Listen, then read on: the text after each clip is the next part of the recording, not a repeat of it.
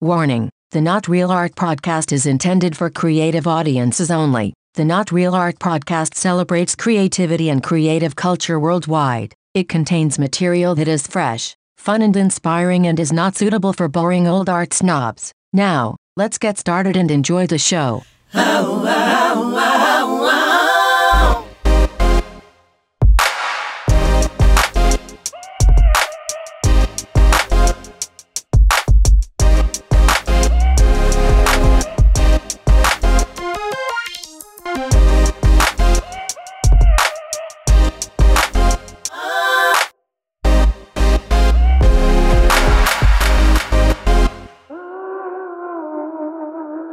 Greetings and salutations, my creative brothers and sisters. Welcome to Not Real Art, the podcast where we talk to the world's most creative people. I am your host, faithful, trusty, loyal, tireless, relentless host, Sourdough, coming at you from Crewest Studio in Los Angeles. Man, do we have a cool episode for you today because we are going to be cross promoting the Conduit music podcast that we produce. You know, you may not know, but if you don't know, you're about to know that Crewest Studio, my company that produces this podcast, and Not Real Art podcast, also produces the Conduit Music Podcast with Dan Ubick. Dan Ubick is an incredible musician, producer, engineer, multi instrumentalist, friend of the show, uh, you know, just awesome human, great artist here in LA, real music impresario. And he is the host of a podcast that we produce called The Conduit. And he sits down with incredible independent musicians, artists, singers, DJs, producers, bands, you know, Fitz and the Tantrums, Ozomatli, you know, DJ Z Trip, on and on and on and on. And so, by all means, go to the conduitmusicpodcast.com and check out the show, check out all the great stuff that's there for you. Dan does an incredible job of talking to these artists and learning from them and getting their stories. And so, what we want to do each month, we're going to start cross promoting some of the podcasts that we produce. We produce Artsville USA, which is celebrating American contemporary arts and crafts. We'll be dropping some of those episodes. We produce a comedy podcast called Laugh Gallery, where we sit down with comics and hear from them and enjoy some of their comedy and so on and so forth. And so, you know, we're going to be dropping Laugh Gallery. You'll be able to hear, uh, you know, that uh, show as well. And so today, though, we're going to shine a light on the conduit and we're going to celebrate and, and honor the great work that Dan's been doing on the conduit and sitting down with these incredible artists and hearing from them. And today's guest is DJ Z Trip. Dan Ubick is going to sit down and interview Z Trip for today's episode of The Conduit. I think you're going to love it. And, you know, Z Trip is often referred to as a young Rick Rubin. His roots are based in hip hop, but he covers and loves all music styles, considered by many as the godfather of mashups. His style of mixing and producing reaches way beyond that. Z Trip received the award for America's Best DJ and still remains on the top 10 list year after year. He has collaborated with some of the very best to ever do it Nas, Public Enemy, DJ Shadow, Rakim, Shepard Fairey, Talib Kweli, and many, many others. I could go on and on. He's on tour right now with LL Cool J. He was just on, I think, the New Year's Eve celebration in Times Square for the 2024 New Year's.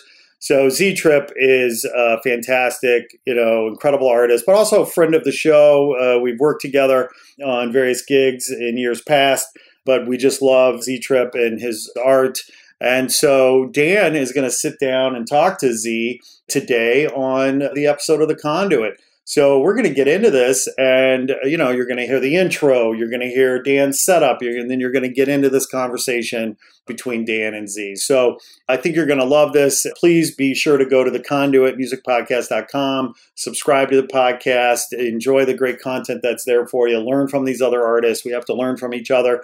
And whether you're a visual artist or a performing artist or a musician, I think we can all learn from each other. We all get inspired from each other and listening to each other. We have to help each other and, and tell our stories and, and learn from one another. So without further ado, let's get into this conduit episode with Dan Ubick and the one and only DJ Z Trip.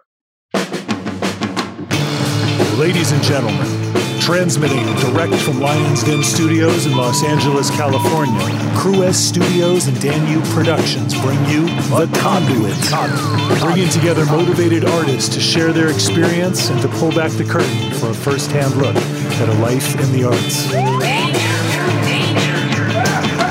Today, our guest is Z Trip, ace DJ for LL Cool J, the godfather of the mashup and go to remix producer.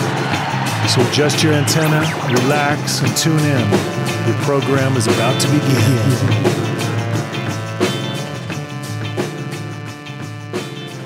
Hey, everybody, I'm Dan Ubick. Welcome to episode seven of The Conduit, a podcast where I sit down and talk to amazing, courageous people about making a living in the arts. Today, my guest is globe-trotting DJ and producer Z Trip, recipient of America's Best DJ Award.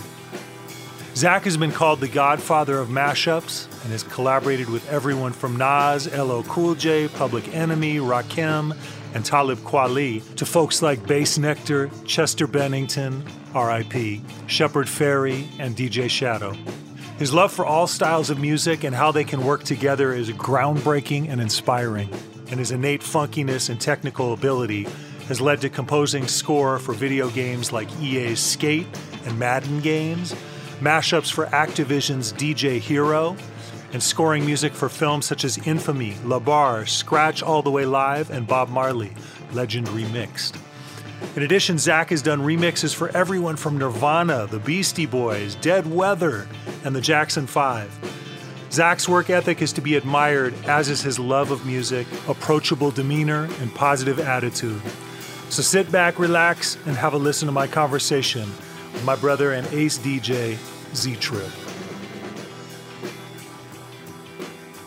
Zach, Z Trip, welcome to the Conduit, man. Thanks so much for being here. I'm stoked to be here, man. How are you, Dan? Oh, I'm good, man. I'm good. Excited to dig in and share all your history and how you got to where you are with all of our listeners, man. So appreciate you being here, dude. Stoked to be here. So you grew up in Queens in New York and then moved out to Phoenix, Arizona as a teenager. Did either city have a big effect on what music was inspiring you as a kid? They both did actually for very polar opposite reasons. Yeah. You know, obviously picking up everything that was happening with hip hop in New York. I mean, that was like, you know, early 80s, 84, 85, 86, where I was buying hip hop records in New York. Yeah. Regional records, things that, you know, you couldn't really find anywhere else and bringing them back to Arizona. So to preface that, I moved out from Queens originally as a kid. My parents got a divorce. My dad moved back to New York. So then I was back and forth. So there was this thing of like, I'd go to New York, get all this music, get all this culture, go back to Arizona. And we lived 20 miles outside of the city line of Phoenix. So it's rural. You know, closest neighbor was a mile away, dirt roads, like real. Sure. Went from having the Long Island Railroad in my backyard in New York to cattle and like saguaro cactuses and shit. So yeah. I'm bringing this hip hop to there and right. exposing all my friends and all these people who didn't know what any of this music was to this stuff that was like bleeding edge happening like here's i just got this epmd 12 inch that came out you know a week ago right. that kind of thing so basically having two worlds that i was living in this real rural sort of country very rock heavy very yeah. didn't really have any sort of urban flavor at all. It was kind of the that i think that's why i had a good balance of like i knew all the rock shit. My brother was also into rock and and he yeah. was into you know uh, kiss and acdc and deep purple and black sabbath and pink floyd and zeppelin on and on and on. So here i was bringing kurtis blow and newcleus and yeah there you go. I know that record well um, yep. But you know, bringing in you know Run DMC and UTFO and LL Cool J and you know all this this stuff into that, and me being a drummer and being yeah. based around drums and beats, all of that to me made sense. So when I heard this really rhythmic, you know, heavy music, I was just immediately drawn to it. But that was what I was trying to sort of show to all my friends who were like, big, you know, John Bonham fans and loved Led Zeppelin. I was like, if you like this, you're going to love this. And right. some got it, some didn't, some got it way later. some still don't get it. right. You know, right. so but yeah, that's crazy, man. I read too that your mom played guitar and sang and played keys and stuff. What did she think of hip hop? Did she like it? Did she like rap music? She dug the rhythm. You know, she understood. I think the core of what drew me to it, but I don't think she ever really tapped into what you know any of the social or any of the you know the wordplay or any of that stuff. I, I think it was just on the surface. Right. She's like, oh yeah, beats. He likes to dance. He likes drums, and so she understood sort of the you know the baseline of what it was. But she encouraged it. I mean, she you know, but also you know, it wasn't like I just listened to hip hop. I listened to everything, and yeah, it just happened to be that hip hop was the thing that I was the most drawn to because it was the newest thing and was developing before my eyes where I had all this catalog to look at yeah. with Zeppelin and Pink Floyd and everything. I, I, had years to study up and even going back and and diversifying too. Like, you know, as much as there was Led Zeppelin, there was also Parliament and James Brown and the B 52s yeah. and like it, it was and the Beatles and Joan Baez and just I mean, it was so much music and different textures to understand. And my mom playing guitar and and singing, and my sister sang a little bit. My mom played keys, so yeah. there was always we grew up very hippie community. Yeah. You know what I mean? So there's a lot of potlucks at the house, a lot of hippies hanging around, a lot of sing-alongs, a lot of you know interesting yeah. smells right. as a kid walking around, like, you know. So, but it was, uh, I think all that lent to my ability to absorb and just see like different styles and cultures and ethnicities and food and music and I was glad that I was experiencing all that, but it was also really difficult because in Arizona at the time, there weren't a lot of those people around. You know what I mean? Right. So it was a little tough to, I think our family was trying to find other like minded people. So, you know, took a little sure. finding, but we found them. She right, man. You always do. We find our tribe, man. Yeah, true. Dang. Well, so you're mm. buying all these records and bringing them home and playing them for people in Arizona. What kind of clicked with you as far as like seeing the DJ behind all these MCs and knowing that you could put these records that you've been buying to work? Well, the DJ part came, you know, later, but not much later. I was exposed to this stuff and I was like, this is incredible. But I think so the whole thing of me becoming a DJ, the whole sort of premise of that was that I was buying these 12 inch records because I would hear this music and I would hear snippets of it because people were mixing. And I'd be like, that, what was that? And they only played yeah. it for like a minute. And I would like, I want more of that. Where can I find yeah. it? So I would then go find the the single or the album, and maybe it only had the album only had the album track. But then I'd go look into the 12 inch single area and I would find that they had the 12 inch with an extended version, a dub version, remix version. So I was like, what? There's five versions of my favorite song. I need right. to buy this. Like this is right. like the album is whatever. This is what I came here for. So I started collecting these buying 12 inch versions, extended versions. You know, you kind of keep them separate. You, you know, you had your albums and the albums were what they were, but my 12 inch collection started growing and growing and growing. And after a while, you know, half a crate turned into three crates turned into five crates of these 12 inch singles that I had. And, you know, then friends were like, hey, you should come over and bring your record collection, play your records at our party. And, you know, I was trying to put together mixtape yeah. stuff. And it wasn't really like I set out to become a DJ. I really just, it was very much about me having this music and wanting to share it. And so once I realized that I could yeah.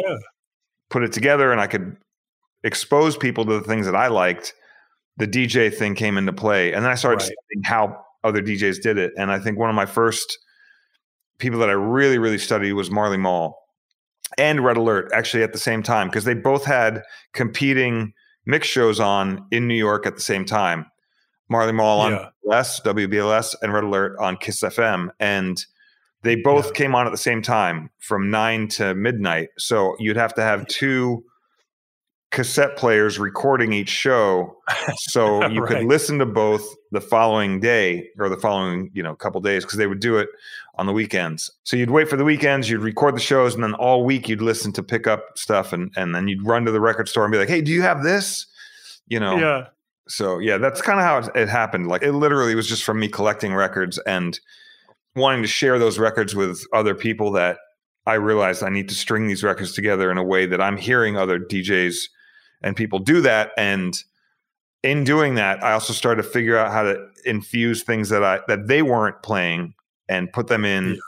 Like you know, let me see if I can put a Led Zeppelin in. Let me see if I can put a Pink Floyd in. Let me see, you know, because I love some of these songs too. They're funky or they're or the heavy, and the intensity was kind of what I was trying to match. And I didn't really see a, a difference between the two. I mean, sonically, clearly there is, and stylistically, yeah.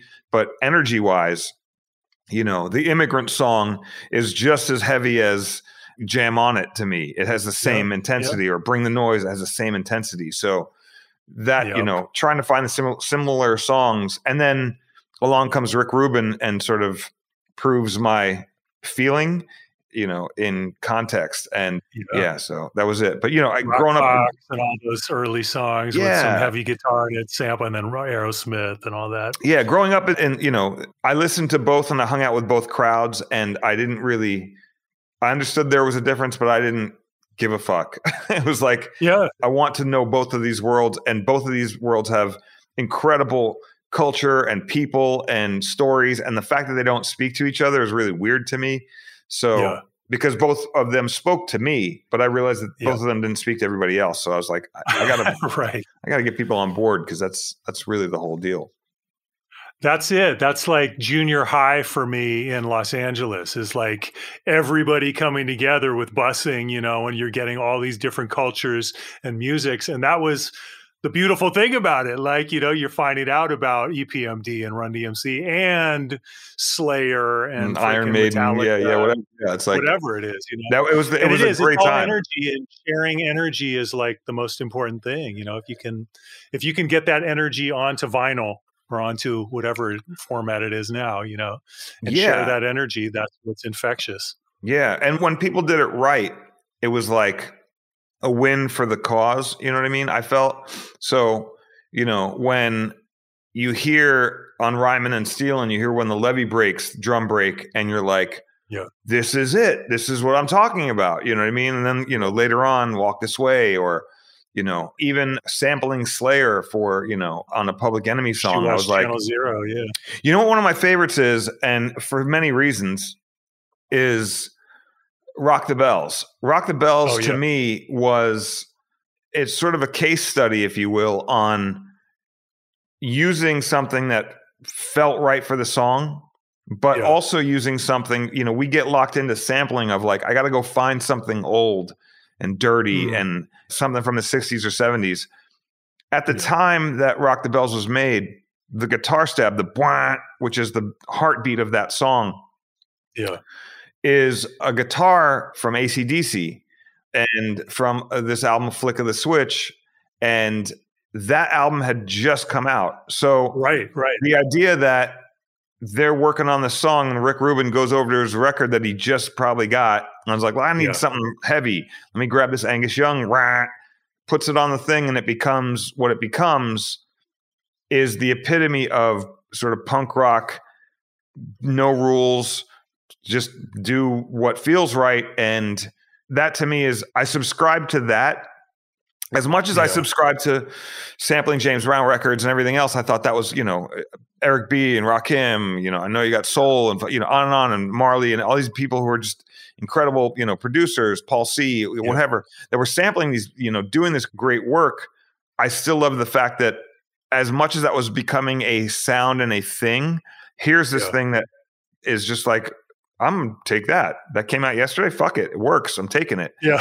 I love that. right. That to me was yeah. the thing that spoke to me that there are no rules. And when, you know, when you're thinking about the people who kind of laid the groundwork, you know, the Kool Hercs and Bambaataas and Jazzy Jays of the world and Flash of, you know, these guys who were taking Kraftwerk, for example. That's a German right. electronic group that really had nothing to do with hip hop, really, but because yeah Bambaataa took it and put it into the mix and put it in the juxtaposition of a couple things, all of a sudden these kids who would not have known about that are hearing it going, What is that? Now all of a sudden yeah. it becomes an anthem. And you've got this German, you know, electronic act, very alternative, yeah. very avant garde, is now a staple in the hip hop diet, like in the diagram. You know what I mean? It's like Kraftwerk.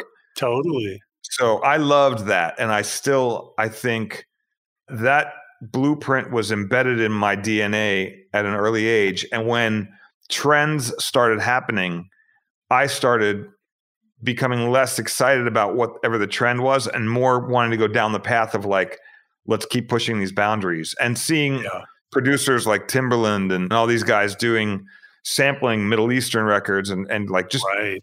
let's keep pushing this because it doesn't always have to be the same thing. You know what I mean? And um, mm-hmm. people get really caught up in what sells or what's hot. And I feel like yeah. that's great. You can chase the money, but like creatively make something that's going to stand the test of time. And that's kind of what I felt yeah. like. Um, yeah, those uh, boundary uh, pushing to me. ones are the ones that catch your ear too, yeah, like Nas yeah. and Damian with the Mulatu sample. Like that mm-hmm. was like fuck, that was like the best single that year. It was incredible. Right, right. I love that stuff. I love when people push boundaries, and to me, that's the thing that's always attracted me to hip hop is that there was a sense of sampling and discovery, and you know, I always call it like the prism. Like, you know, there was a time where hip hop, anything that came into hip hop could be diffused and the rainbow shoots out, right? It's like anything, but it wouldn't work the other way around. You know what mm-hmm. I mean? Mm-hmm. It's like trying to get like very hard to get a, a rock or a country or jazz or anything to do hip hop because it wasn't. It just it was like them trying to do like that's why you saw the commercials like the Flintstones rapping or whatever the fuck you know bullshit like everybody trying to hip hop because that was hot and they were trying to co opt that into you know the culture but like it only kind of worked one way for a very long time.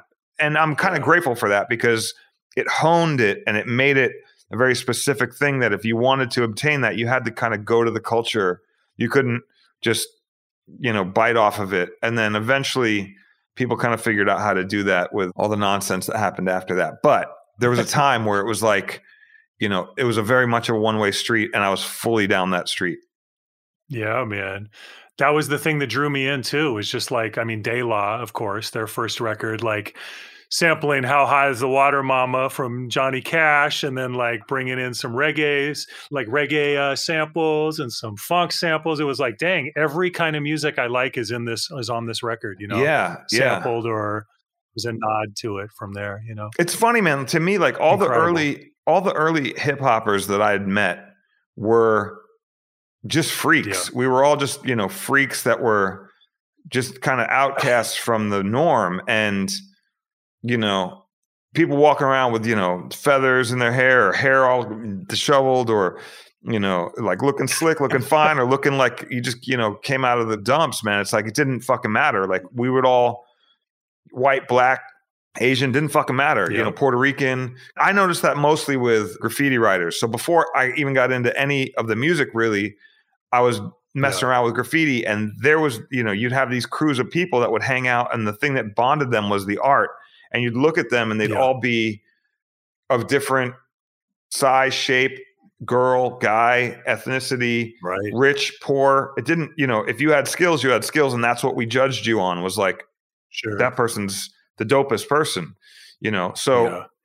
I loved that. You know, it was the epitome of you couldn't judge a book by its cover, and you know, sometimes the, you know, especially you'd see it in like b-boy events or, you know, see some b-boy or some b-girl come out and they, they just look like they just got off the bus somewhere, you know, who knows? And like all of a sudden and they just shock.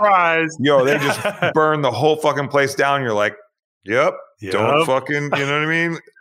Just because you just because you yeah yeah just because you look uh, just because you got the look doesn't mean you got the flavor inside man. Sometimes the people who don't even that. look it are the most fierce so i love that shit. I've always been a fan and i feel like hip-hop for me in the early days really taught me that you know there was none of that. There you know it was just skills over everything you know what i mean? So yeah.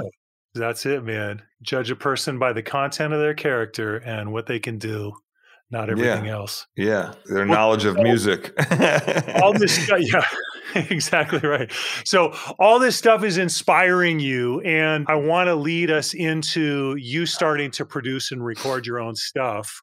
Just because this podcast is all about kind of giving people the tools and the knowledge from people who have lived it and done it. How do we get into these places where we can make a living at music? So you're listening to Marley and Red Alert, and you're hearing all these great productions. You're loving all kinds of music from all kinds of genres that you're loving. What gets you into wanting to produce your own stuff, and what are your first steps into producing your own stuff? The very first steps were me making pause mixtapes. You know what I mean? Right. Like that's real rudimentary, but like it was the ability of I want to be able to create my own version of this. So mm-hmm. how do mm-hmm. I extend this? Like this is my favorite part of the song. I want more of this. Yeah. So that became pause mixtapes and trying to extend it. Then once yeah. I actually got a sampler, actually turntables, then it was like I could do it manually. But if I wanted yeah. to loop something, it was like I need a machine that can do this. So my mm-hmm. first sampler was a EPS 16 Plus, the Ensoniq. and once I got that, I was off and running because I could then start putting together collages of things. It's like I've always wanted to put this beat with this guitar or this vocal thing, and so I started doing that. And the next thing was a four track. So to right. be able to record, you know, let me lay the drums down or the loop down, let me lay the vocal down. And so that became a, a way to do it. And eventually, over the years, fast forward to Pro Tools and having you know my first really raw digital you know audio workstation i was able to start moving things around you know what i mean? And the editing became one of my favorite things because then as a dj i could start making my own edits of things and making my own versions of things. And fast forward to now that's commonplace. You could do all that shit on your phone you know what i mean? There's there's a million different yeah. ways to do it very cost effective. We used to have to go to, you know, recording studios to do that. Like I always wanted to scratch my name. That was always like a goal. I want to be able to scratch my name. So yeah. the first time I was able to do that was taking an acetate, you know, cutting a lacquer eight times on one side and then testing the first two to get the flavor right and then recording the next passes until you'd burn all of them and hopefully you got uh, you know the good take but it was very raw to do that, you know. And then there was a time too where, you know, if you really had budget, you could press your own records, but then you had to send away and they could get the thing back. So things that we can do now in 30 seconds would take us weeks, months. um, but you know, the thing is, is all about trying to push the boundaries and trying to figure out how to evolve and sound different. And so, you know, I would apply all those things on mixtapes.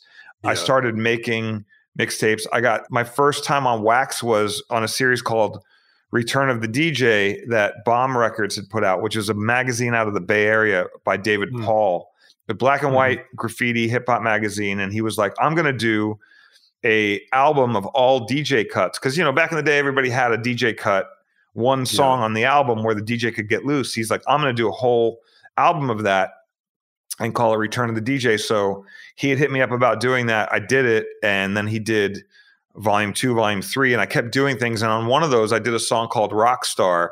And the whole point for me was to try and do a mix that was all rock based because I was like, all I started realizing everyone's doing these hip hop DJ cuts, which is great, but like they're all the same flavor. So it was like, you know, vanilla, vanilla with almonds, mm-hmm. vanilla with chips, you know, Madagascar vanilla, you know, vanilla light, vanilla with almond. It was like, okay, how do I throw, you know, pistachio in this motherfucker? Just, you know, I mean, how can I just change it up? Yeah. So I did a thing called Rockstar, and that caught the ear of a whole bunch of people. And it was all rock based stuff with hip hop in it, but it was sort of my version of that. And then you know sort of simultaneously as that was happening i was doing these mixes and being asked to do shows and start traveling a bit and every time i would do a show i'd always try and fuse in some rock or some just bugged out shit into my mix because i found that there were other people who were in the party who would be like i'd play for three or four hours and i might play a van halen song or something in a hip-hop yep. thing it's like what but the way i did it was clever enough where people yep. come up to me afterwards and be like yo that mix was incredible. That Van Halen thing you did, I was like, I just played for four hours, and that's the thing that stuck out. So, right, I started working on a mix and bumped into a, another DJ randomly at a rave named DJ P, yeah. and asked him to do mm. some. He was kind of doing some of the same flavor as, as I was. I was like, "Yo, we should do a mix together." Collaborated, put out this thing called Uneasy Listening, and that right. was all you know, we called it blending. We were just blending acapellas and the weirdest juxtapositions. And it ended up Yeah. becoming the mashup thing. But we put that out and it cracked open all the doors. And then that, you know, I ended up getting signed off of that and put out my first album and really got serious about producing. You know, the whole time I was trying to produce and make hip hop tracks or just tracks in general, but the DJ stuff was taking off. So these worlds, I was splitting these two worlds, and it's just been kind of interesting because it's always been like that. Like the two worlds, they live together, but they're also completely different right left brain approaches. But Yeah. the fact that I've been able to straddle both and do both, I've been very lucky because they've opened up opportunities in both worlds. Yeah, man. Well, I love what you said about, you know, you were hearing how you wanted to blend things together. And I think whether you're, you know, producing, playing guitar and instruments, or you're using samples and turntables, either way, the creative brain is like hearing things, you know, like a record, and they're like, I like the drums on that, but I didn't really like the chords that they did. Or I like the vocals on that, but I think the drums could be better. Like trusting your inner instinct to like mash those things together is like it paid off for you obviously. You became kind of known for that. But i mean in general like led zeppelin taking like old blues songs and amping it up with a heavy drummer you know? It's like all of these things where you're mashing things together create something new and unique and i think that's a great thing to follow in general. Yeah, I mean that was like I said, that was the blueprint. I was hearing these DJs do that and was so inspired by it. I was like, yo, this is I get it. You can take anything, but it has to go Yeah. through this filter in order Right. to make it better or evolve it. Not better, because better, you know, some of these things are great as they are, but having the ability to add to, you know what I mean, and continue or expose people to something like, you know, how many times have I heard somebody do something and was like, what the hell is that sample? Then I go back and I'm like, oh, that's a what Bob James Nautilus. What the fuck is this? You know what I mean? Or yeah whatever. And you just end up sort of like going down these roads. So to me, it's always been about incorporating as much as you can or being open to the idea of and never, you know, never turning something down just based on like, ah, it's not going to work. It's like, Right. no, sometimes that's exactly what'll work. And so, right and you know, you'll go through eight different attempts at things and be like, I'm so over this. And then you'll throw something in and be like, that's it. And you, you know, for me, I think there's an internal threshold. There's like a filter like that. I just know if it hits me, I feel like other people are going to dig it because, you know, over the years, it's like a blessing and a curse. I think like I have a hard sort of a threshold to hit in order for me to be stoked on something. And because there's just so Mm. much out there and I only really want to play or listen to or make music that I feel hits a certain thing like just to go and do like sometimes I'll get you know offered to do projects and I'll start you know in on them and I'm like this my heart's just not in this and there's just nothing I can't really do anything with this and I've done a few of those in the past but at some point I realized I could make money doing that but it doesn't fulfill the soul so I'm just going to I'm to pass on that. I think I'm gonna just going to do what Yeah. I, I want to do. the So- inspiration has to be there has to like you know you can put out Yeah, work but is Well- it your best work right Yeah, right. Well, so uneasy listening, volume one is doing well. You're getting all these great reviews. Things are happening. Gigs are happening. How did you kind of line up? I mean, this is the first time where you're, as far as I know, getting gigs to travel and all this stuff. How did you line up all that stuff as someone new to it, as far as getting an attorney to look over contracts for you, getting a manager to help you book stuff, all these things? How did that all work out? for Well, someone I, who's um, doing that for the first time, maybe. yeah no it's i was just sort of doing the work and just going going going doing a lot of it myself you know booking all the flights traveling figuring out you know didn't really know much about anything was just sort of fake it till you make it a little bit trying to figure out how to how to evolve it Yeah. i ended up speaking to a friend of mine who was working at London Full Frequency Recordings. Uh, this girl Alison Pember, who also was in charge of a a magazine up in Seattle and the Portland area. you know, she was working DJ Shadows, you know, stuff and like was really entrenched in that. But her and I were speaking a little bit, and she's like, I have a friend who was working at Warner Brothers, and I want you two to meet because I think you two could work well together. And I was kind of looking for somebody to help me navigate. And I met mm-hmm. Lori Bula, who we hit it off and had a great run. She was my manager for 13 years. And Yeah. but it was also sort of uncharted territory a little bit for her because she was coming out of a job at Warner Brothers where she didn't want to be doing that anymore. She wanted to be managing. So we were kind of figuring it out together as we were going. And, Gotcha. you know, that I think it was great for us because we got to learn a lot of things together and some of the negatives, some of the positives. But, you know, I think for anyone who's coming up, you know, finding somebody who's in your trajectory is crucial. I would say more so than finding somebody who's already established. I loved the fact that she hadn't really done this much, you know, before. Mm. I love that she was a woman. I loved that she had a lot of stuff stacked against her, just like I did.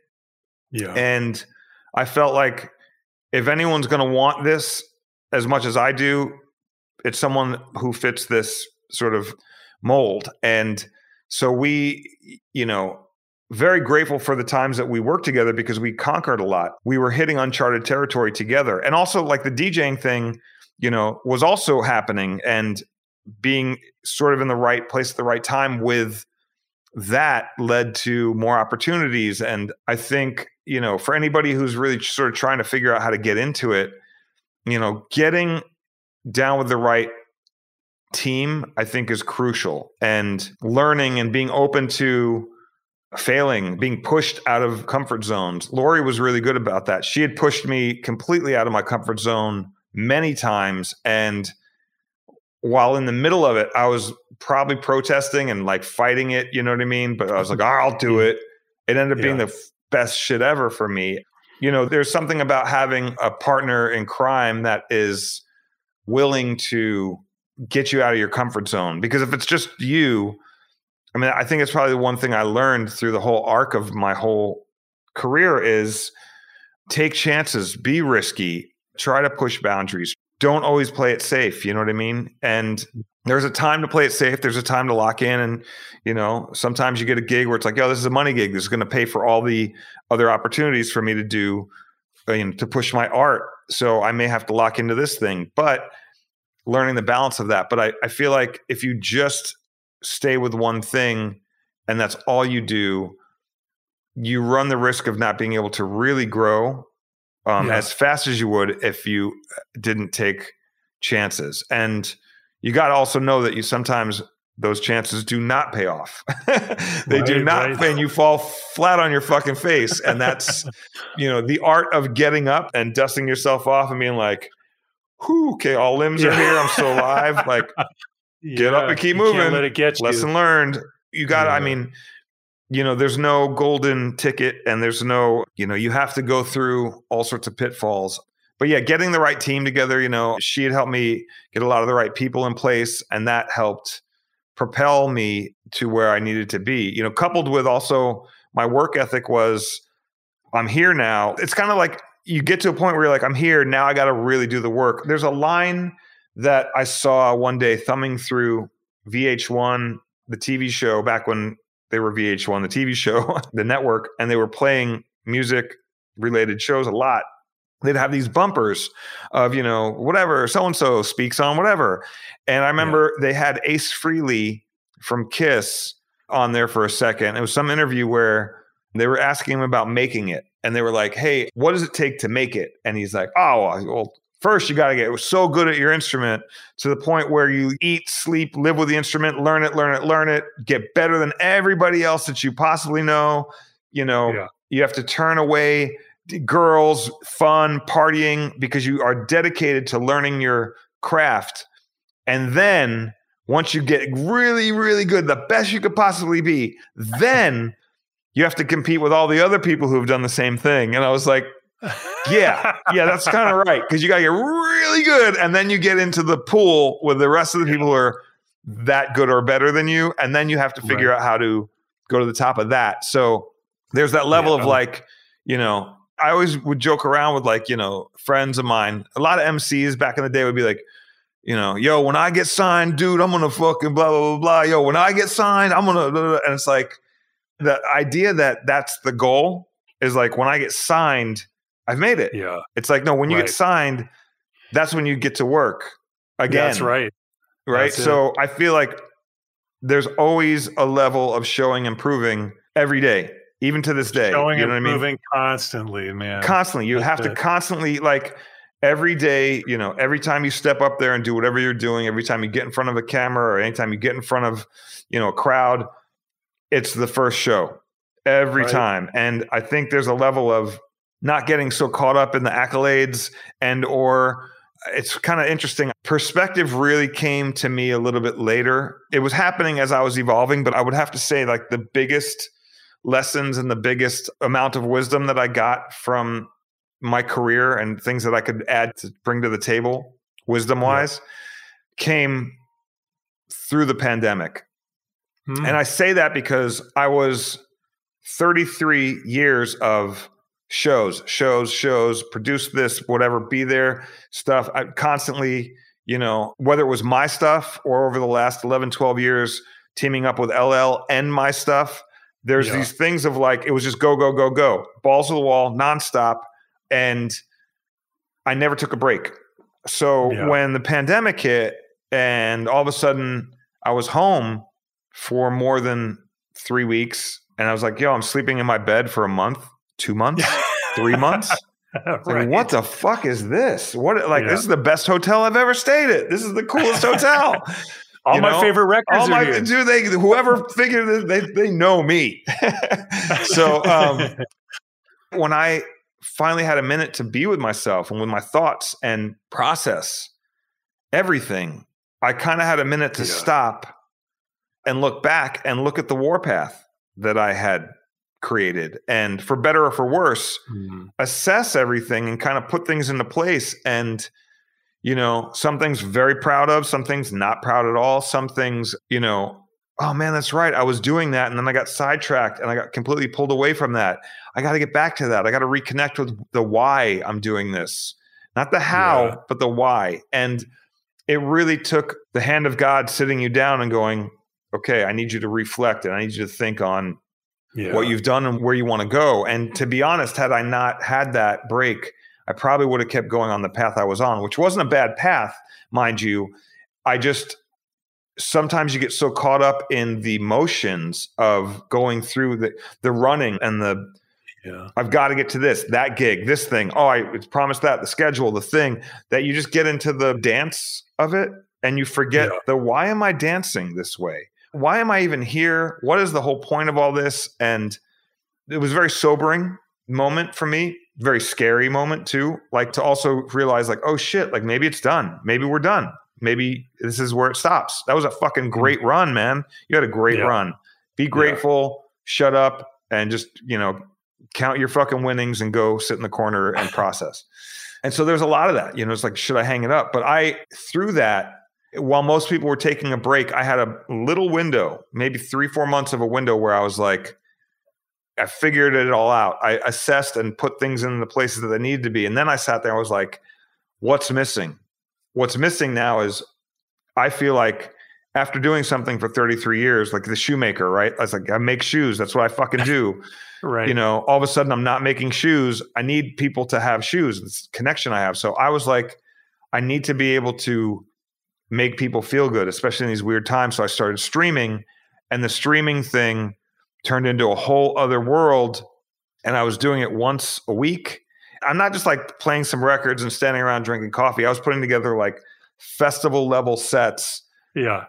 and dumping all my energy into it because I was seeing that other people were out there needing to receive and needing something. Everyone was sort of like sure. floating. So I realized that my playing music for people was giving people a lifeline. And that gave me Absolutely. A lifeline and, and also reinforced the why and in a major way made me reconnect with my fan base and, and it was also an interesting filter because two things had happened three things actually one it brought everybody who wanted to be there there you know what i mean sometimes Yeah. when you play a show or, or play a thing and you're in the and you're playing and you're looking around the room like half these people could give a fuck to even be here. They're just Right. here for whatever, you know. It's like the people who were there were there and were 100% present. And that was Yeah. warming because it was like, oh, we can just have this interaction. Second, Yeah. because we weren't in a club or in an atmosphere where I had to make you dance or, you know, an environment where someone's like, hey, man, we need to fucking, you need to hit this benchmark of, you know, people through the door or sell this bottle or whatever the bullshit, you know, agenda is behind them, besides the music, which is Yeah. what we're all there for. It took all that away. And so it was everything was flipped. So instead of like, I remember seeing certain DJs go in and start playing like they were still at the club. And I was like, that's cool for people who want that. But Yeah.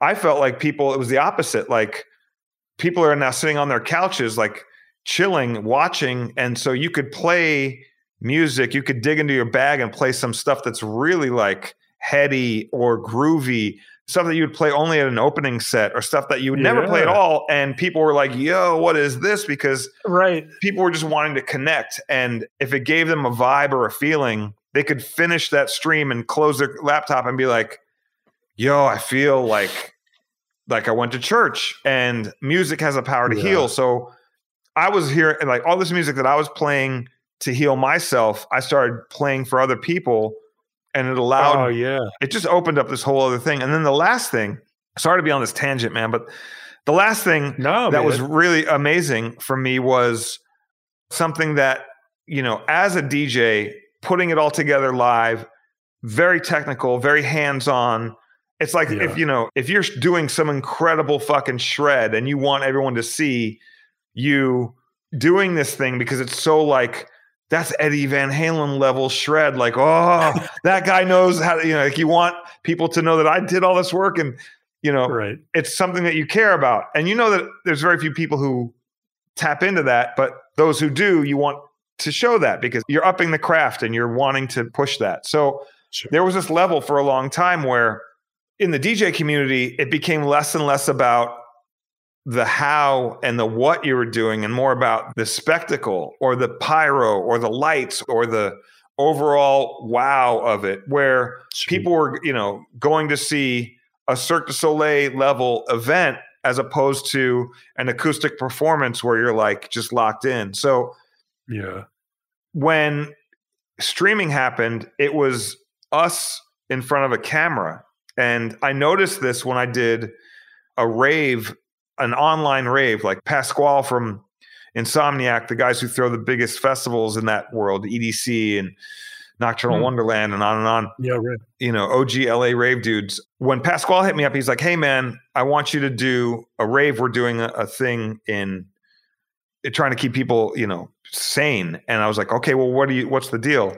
He's like, "Well, we're gonna do a virtual rave, and they took their office waiting room area and converted it into a studio, and they had a set of of CDJs, and they would have a DJ come in, play, and then exit out the other door." then someone would wipe down the stuff and then the next dj would come in and play and then they'd exit and that's how they were doing these virtual raves and so Wow.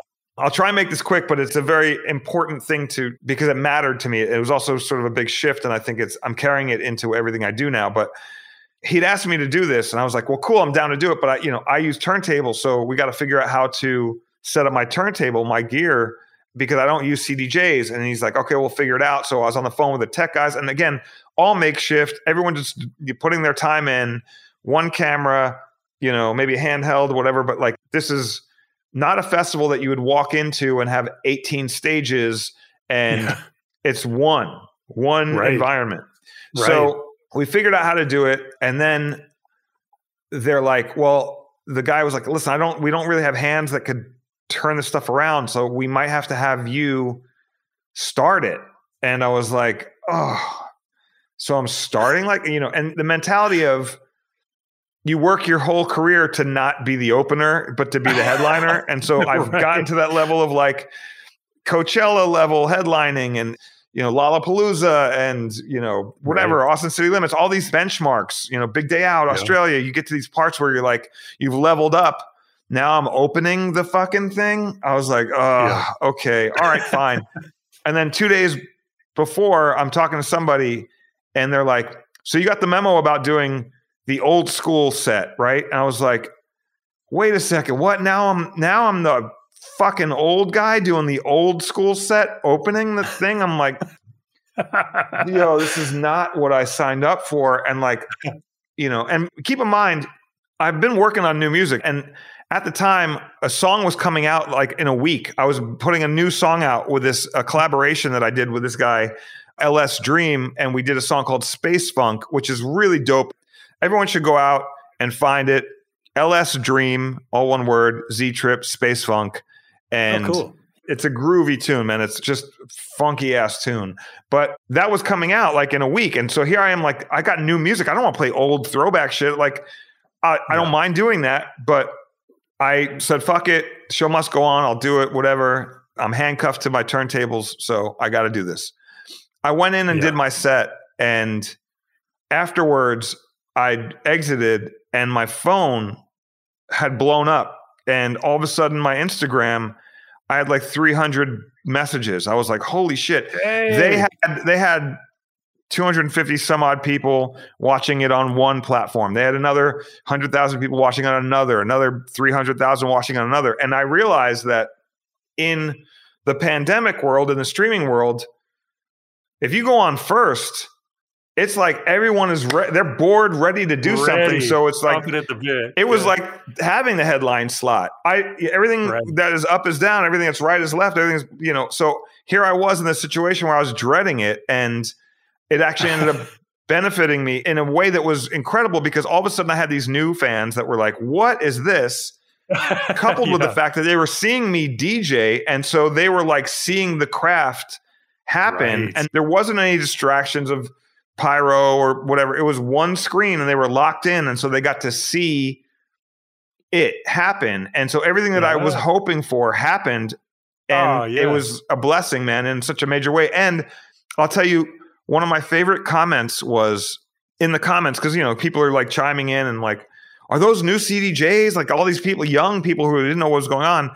Somebody said, and it was my favorite, they said, oh, he's DJing, DJing and I was like, yes, yes, right. That's what I was. I was like, because you know, you want to, you want people to have a good time, and as much as we're sort of nerds about wanting people to see the craft, it doesn't fucking matter really to the big scheme of like, did you have a good time? Did you enjoy the music? You know, whatever. Like, did you walk away feeling refreshed?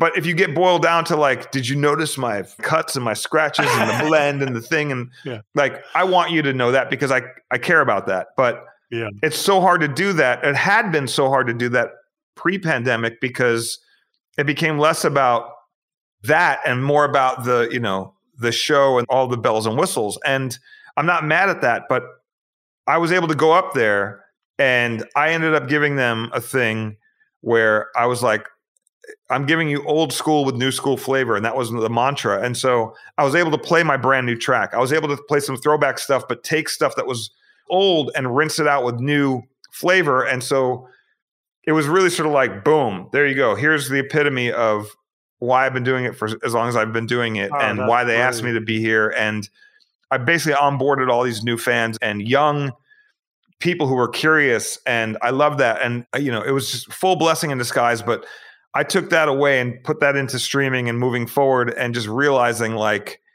every time I was also kind of burnt going into the pandemic, like, oh man, I'm just, I don't know, nothing's exciting me anymore. And I came out of the pandemic, all new faces, all new people that were super excited. It sparked me up to want to do new things. And, and so anyway, so again, I put out another song with my homie LS Dream called Moonlegs. That's a new one that we put out not that long ago, but there's all, I'm still doing new stuff still doing my DJ stuff, but that moment, pandemic, was really it made the why that much more concrete and reinforced and made me reconnect with the young me and realizing that I don't have to do what I thought I had to do to continue my path. I can do exactly what I feel.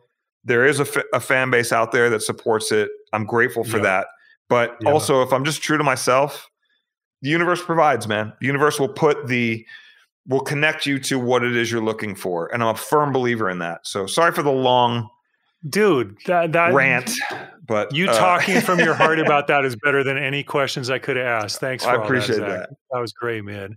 And I love what you said about you know that it brought you back to why you started doing this in the first place because you're doing it here all of us who play music whether we're djs or we play guitar or drums or whatever it might be or sing we've played to two people and we've played to thousands of people you know right i just watched that footage on your website of you playing some stadium with ll in front of like i don't know how many people 70, oh, the, the, 80, yeah, yeah, people, 78, like yeah, yeah, uh, RFK Stadium in DC. That RFK was Stadium. So you're wild. doing that, and then you're doing a live stream at a virtual rave, and then you've played, you know, to barely anybody, like all of us have. That's one thing. I don't mean to interrupt, but that's one thing. You're pointing that out, and it's making me realize that I have to say something. I want to speak on that for anyone who's concerned with the oh, I've got to hit these benchmarks. You know, if thousands of people aren't seeing me, I'm a failure. Is such bullshit. And it's also, you know, if you just do it, eventually there'll be moments where everyone sees everything.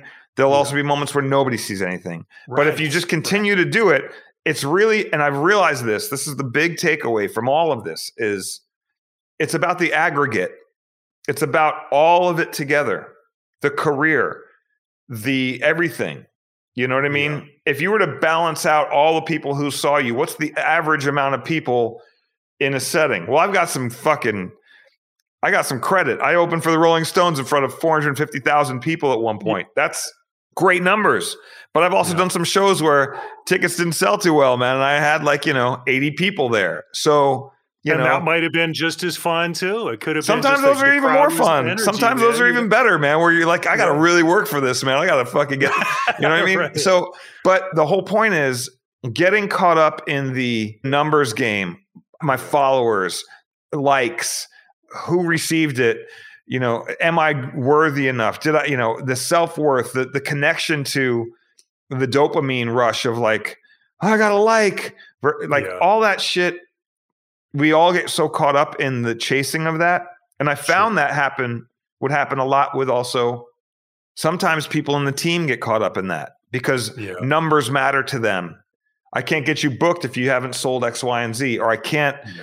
Up you because of this. So there's a level of like, well, yeah, that matters. And if you're doing great numbers, then that's great for your career. But if you're not, then that's not great for your career. But for your creative, sometimes just going and doing something because you feel it. Had I not done that rave, virtual rave thing with Pasquale with EDC and that whole thing, Yeah. I wouldn't have had those people. And I was mm-hmm. going into it with such a negative energy of like, I'm the opener, I'm the old guy. They, Yeah. you know, fuck, man, I'm on turntables. Like, this is just the fucking worst. You know, coming out of like the mentality of of judging my highest with where I was at that moment. And I think you have to forget about that shit. Every gig, go into it like it's your first. Put your heart and fucking soul into it because you never know who's watching. You never know what's happening. Y- yes. You know, that to me is the most sage advice that I could give to anybody is play every show like it's your first and like it's your last. You know what I mean? Right. Like just eh, that's all that fucking matters is that moment and don't not give your best because you're like, oh man, no one's gonna see this. Yeah. Fuck it, man. You know, don't as a DJ, don't you know cover your title and like share everything. Be open, be friendly, say hi to everybody. At the end of the show, take as many fucking photos. Be grateful to be in this position. Be grateful that you have the opportunity to share, and you also have the opportunity to receive because it's not just about getting up on stage and giving. It's about standing on that stage and receiving because that to me sometimes is the bigger reward. You know, ninety nine percent of the time it is. You know what I mean? So, Absolutely, man. I don't know, man. I got a real big dose of that coming in and out of the pandemic because once I also got back on stage afterwards, once I was back out on on the road, I was just like, "Yo, I am so grateful that I'm able to do this and that people are able to to give me what I need, which is I need interaction as a performer. You know, performing to an empty room.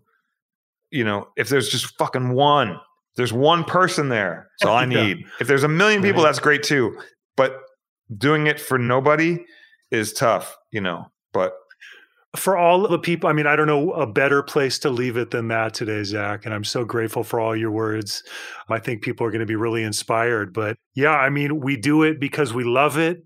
And we need to not forget that we're lucky to do it. If success comes, that's great. But you got to remember that you do it because you love music. Yeah. And you want to share music with people and give them that same inspiration it gave you. You have to. Like you it's not even that you want to, you have to. Like I have to get this out of me. Right. You know what I mean? Right. When you're sitting there sometimes you're just hanging out doing whatever and like this melody or this thing or this idea, like I gotta get this. Like, it's like it's like vomit. I gotta, I gotta fucking get it out of me. I gotta go somewhere and get this out of me immediately, or else I'm gonna be sick. It's like I think you connect to that. Let that be your guiding light and your compass. I think people tap into that. And to be honest, I'll say this as well.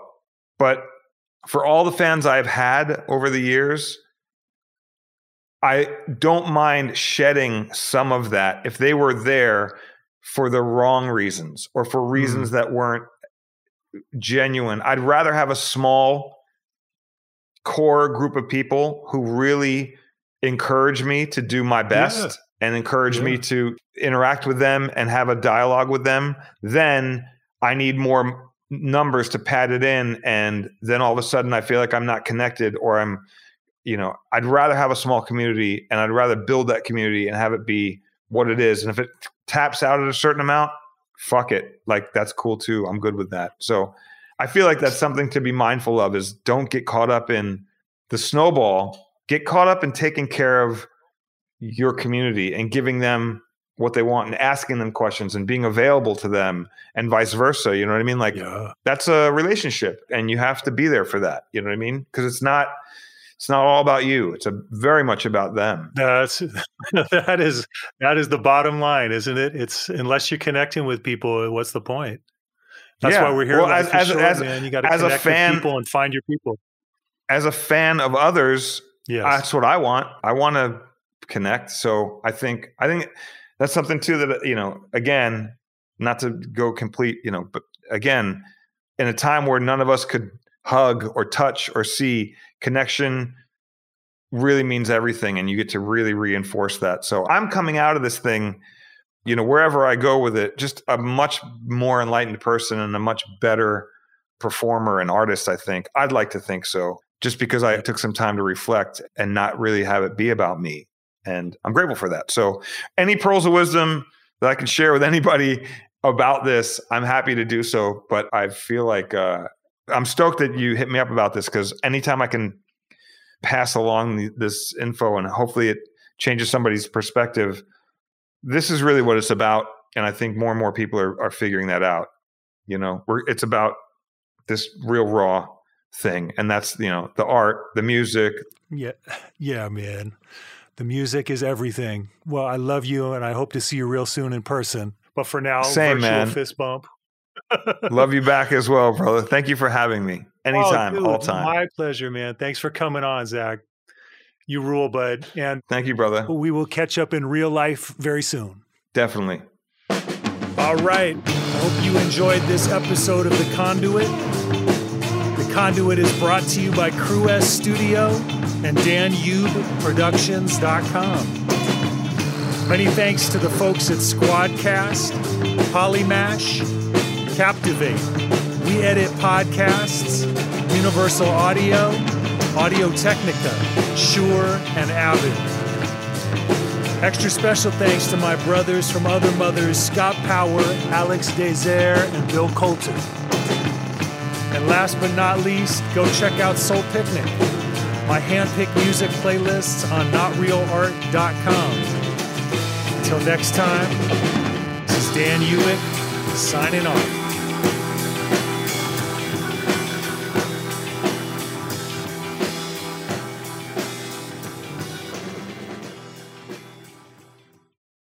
Thanks for listening to the Not Real Art Podcast. Please make sure to like this episode, write a review, and share it with your friends on social. Also, remember to subscribe so you get all of our new episodes.